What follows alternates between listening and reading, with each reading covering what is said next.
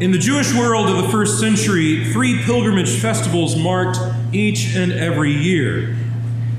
These were festivals commanded in the law of Moses, particularly in Deuteronomy chapter 16, at which all the men of the nation were to present themselves in the temple to sacrifice.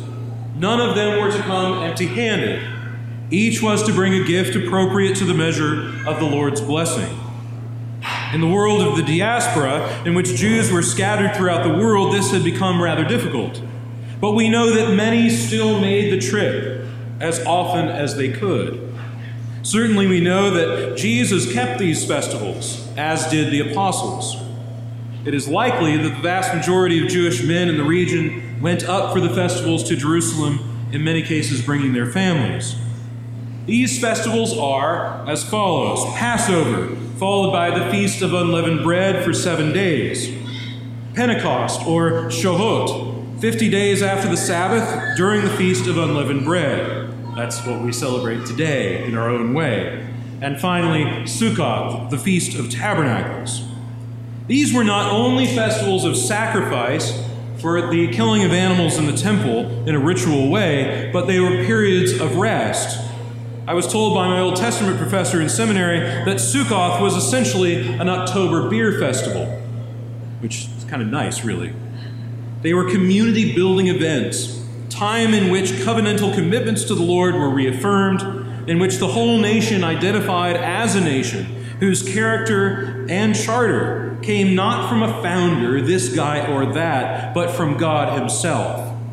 At a time when Jerusalem was understood to be the very center of the world, a city from which the whole world gained order and life. To understand the Jewish people, you must understand that they believe even today that they are a people with a vicarious vocation, that the whole world gains blessing, order, life even from Israel and for her sake. Every year, three times a year, hundreds of thousands of Jews flooded through the gates of Jerusalem for these joyous feasts. And at the very heart of these feasts was a reenactment of a particular history the salvation of the people from the hand of Pharaoh by the leading of Moses, in which they were spared from death and made a people set apart to worship God alone. Their wandering in the desert for 40 years, and finally their taking of the land promised to them, in which they worked and harvested. What the New Testament presents us with, and especially in the Acts of the Apostles, is nothing less than the fulfillment of all the hopes of this particular nation at a depth which, simply put, is stunning. On the feast of Passover, Jesus Christ, the incarnate Son of God, offers the Passover meal, but with a twist, offering his disciples his body, his blood, a new covenant made with them by which he offered them his whole divine life, holding nothing back, asking them simply to follow him. Within less than 12 hours, he hung on the cross the perfect Passover lamb, sacrificed for sins, not just those of a nation, but for the sins of the whole world. Here was the perfect Jew offering vicarious sacrifice for the whole world, making atonement for sin, his everlasting kingship extending well beyond the boundaries of Israel to the whole world crucified and buried in advance of the Sabbath, on the third day he rose. Like a seed planted in the ground, the risen Christ sprung up from the earth, bringing forth new life, bringing multiplication, not just for the disciples, but for all. The firstborn from among the dead rested on the Sabbath and arose to bring an eternal Sabbath for the people of God.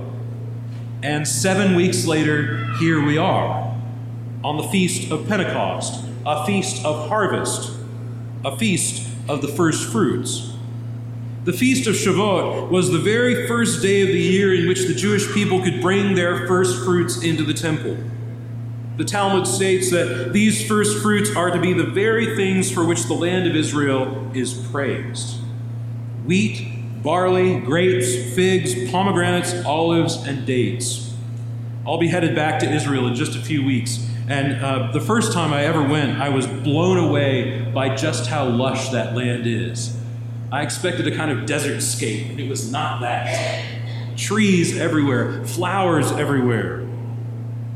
The only thing I've ever seen that is even remotely close to it is the Central Valley of California. One need not imagine what this festival would have been like in that particular year in the first century. Luke tells us how it was. In Jerusalem that year, there were Jews, devout men from every nation under heaven. And it is on this day that they hear the sound of a mighty wind, probably from the south, just outside the gates, where the disciples gathered in that very room where the Lord had not only eaten with them on the night before he was crucified, but had appeared to them several times in his, in his resurrection. It was here, and we read this reading this morning, that he breathed the Holy Spirit on them. It was here that he gave them the authority to forgive sins. It was here that Jesus showed Thomas his wounds. And each of these 120 disciples were marked on that day by fire descending from heaven, marking them, resting on them, giving them utterance in various languages. On this day, Jews of the diaspora are met with some of their own number Galileans who have been indwelt by God Himself. Each hears in his own language, and they are both bewildered and amazed. Gathered on that day, hearing the mighty works of God, are Jews from modern day Iran, which are the Parthians, the Medes, and the Elamites, Jews from modern day Iraq or Mesopotamia, Jews from Judea, Jews from all the modern all of modern day Turkey, including Cappadocia, Pontus, Phrygia, and Pamphylia, if you were wondering where those are, and North Africa as well, and the Arabian Peninsula, and even Rome. These are not just Jews from the Roman world, but, from, but Jews from beyond the Roman world. They have come to offer the first fruits, to remember their identity as a people, to worship and to recommit themselves to God, to bring the fruits of the harvest wherever they were to this place. And their reactions to the disciples are telling. The first group we read about are amazed and perplexed, and they simply ask, What does all of this mean? Catechized in the Jewish tradition, they know that such things are meaningful. People speaking in strange languages on important festival days cannot be meaningless. They are searching for a deeper meaning behind the festival, and they've been searching for it for a long time. The others believe simply that the disciples are drunk with new wine, wine made with recently harvested grapes. Now, both are correct in their own way. These disciples are the first fruits for the work of the gospel, set to be offered up for a great harvest beyond anyone's imagining drunk with the Holy Spirit, a power invisible to them, and yet highly effective, they will bring a great harvest into the temple on that day. Not grain, not grapes, not figs, not dates, but a harvest of God's people who, like those first disciples, have become full of the Holy Spirit, baptized for the forgiveness of sins, and made members of a new and everlasting covenant. On that day, Peter stood on the steps of the temple and called out even to those standing in many baths which flank the south entrance of the temple. And he says this This is what was spoken by the prophet Joel. And in the last days it shall be, God declares, that I will pour out my spirit on all flesh. And your sons and your daughters shall prophesy, and your young men shall see visions, and your old men shall dream dreams. Yea, and on my men servants and on my maidservants in those days I will pour out my spirit, and they shall prophesy. And I will show wonders in the heaven above, and signs on the earth beneath blood, and fire, and vapor of smoke. The sun shall be turned into darkness, and the moon into blood, before the day of the Lord comes, the great and manifest day and it shall be that whoever calls on the name of the Lord shall be saved. Peter's meaning on that day was plain, and it is plain today that God has not abandoned his people to death. He has spared his own son from the corruption of the grave, and he will spare his people too. He will make them know the ways of life, to be full of gladness in his presence. And then Peter makes a strange reference to David's tomb. He says, you know, David, remember him? His tomb is with us to this day. And he makes the gospel completely apparent. that Jesus is different. His tomb is empty. He was not abandoned to Hades. His body didn't see corruption. Peter even goes on. This Jesus God raised up, and of that we are all witnesses, being therefore exalted at the right hand of God, and having received from the Father the promise of the Holy Spirit, he has poured out this which you see and hear. The visible, audible manifestation of the Holy Spirit is a witness to the risen and ascended Christ letting all the house of Israel know that Jesus is both Lord and Christ, the one that they have waited for. The very Jesus whom those gathered on that day crucified. This message cut those gathered to the heart on that day. Even hearts of stone were laid bare. At the call to repent and be baptized for the forgiveness of sins, 3,000 responded on that day. You can imagine it, they were very likely baptized in those same waters that others used to be purified before entering the temple. And they entered to worship that day a first fruits for the gospel, a first fruit of many kinds, a great harvest for the church.